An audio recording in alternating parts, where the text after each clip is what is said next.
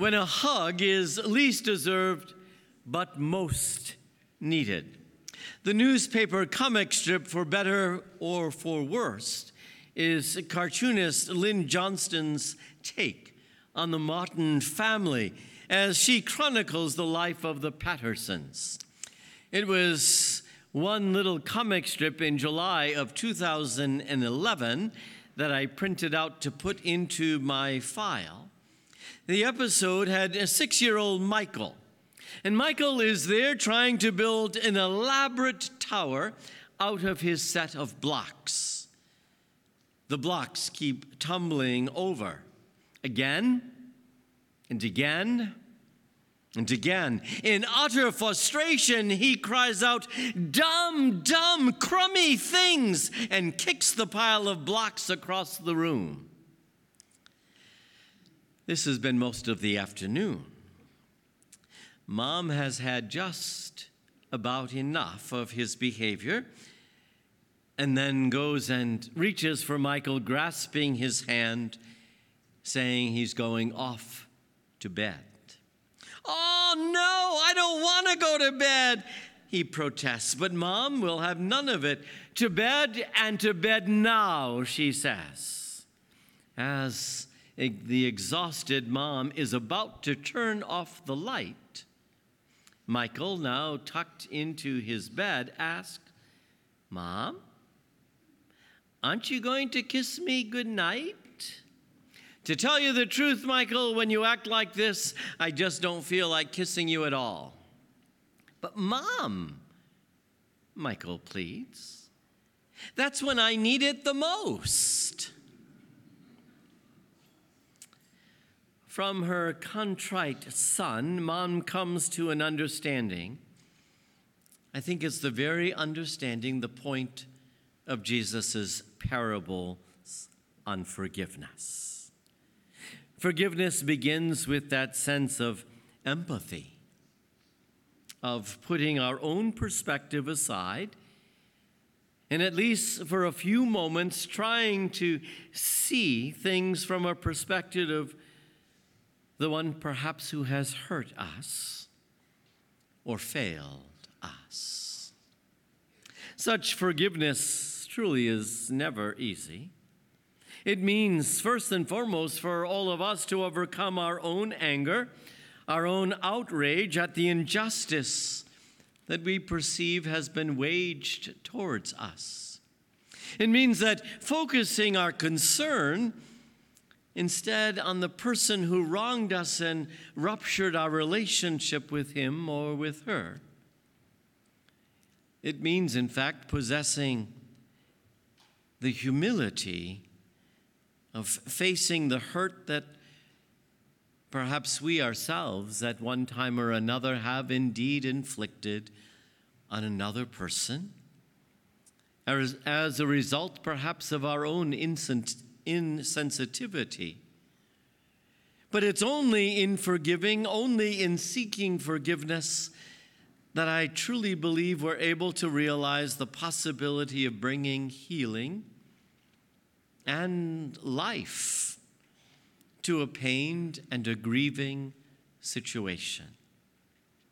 See, Jesus repeatedly calls us to create within our families, our communities, that kind of place and environment in which forgiveness is joyfully offered and humbly but confidently sought, when good night hugs are always shared, no matter how undeserved, but as Michael recognizes, most needed. See, the greatest sin of the unforgiving servant in today's gospel is his refusal or his inability to recognize that perhaps God is there in their midst. He has worked that provides for his family. His own debt has been forgiven by an understanding and a compassionate person. And for the obtuse servant, that's all that seems to matter. he possesses no sense of gratitude for the good extended to him. He cannot see that he is part of a world bigger than his own wants, bigger than his own needs.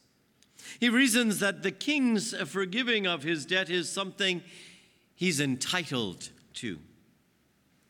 That survival is the name of the game, and he found a way to win.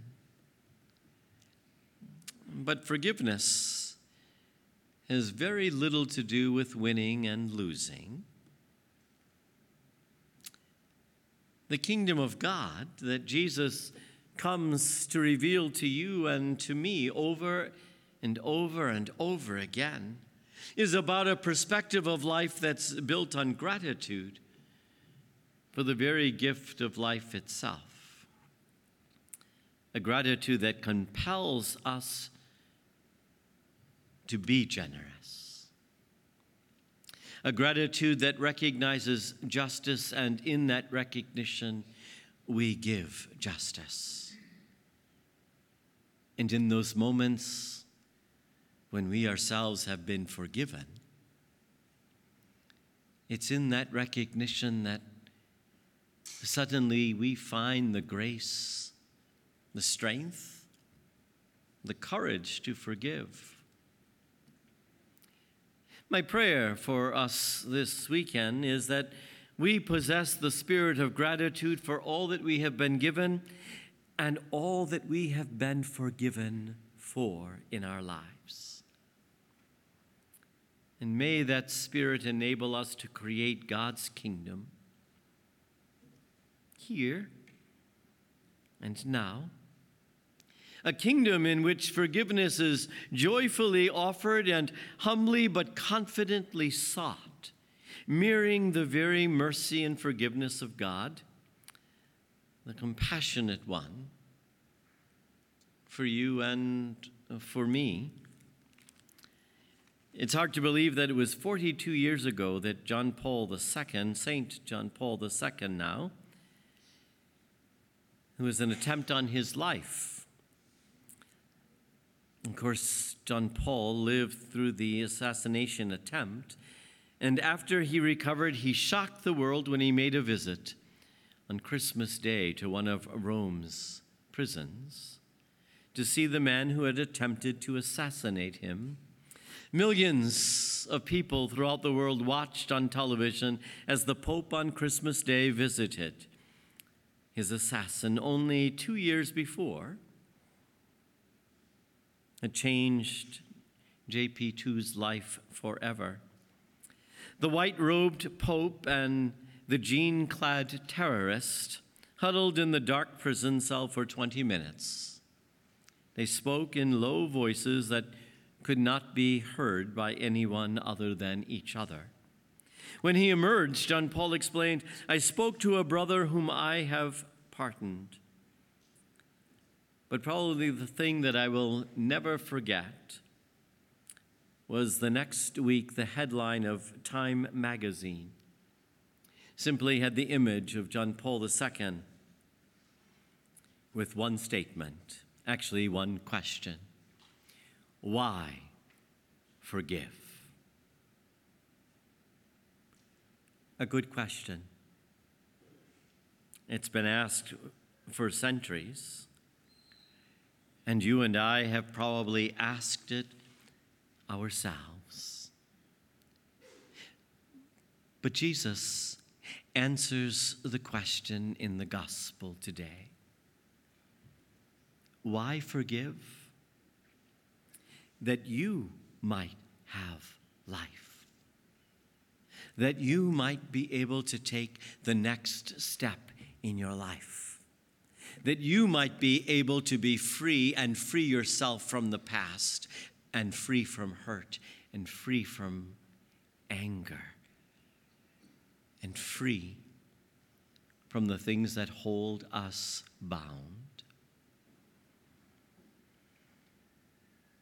Oh, the message, the message that we hear is a message oftentimes difficult to hear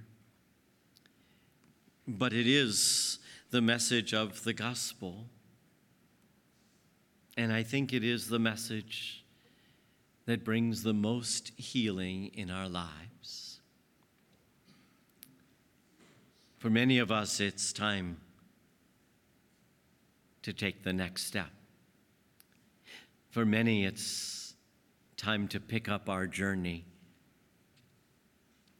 For many, it's time.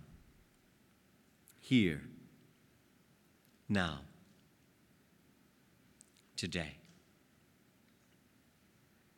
I challenge you, put whatever that hurt, that anger, whatever it is, that person in the palm of your hand today. And give it to the one whose arms are open for you and for me. And when you walk away, recognize in return the gift that you receive is Jesus. Find life, hope, and love today.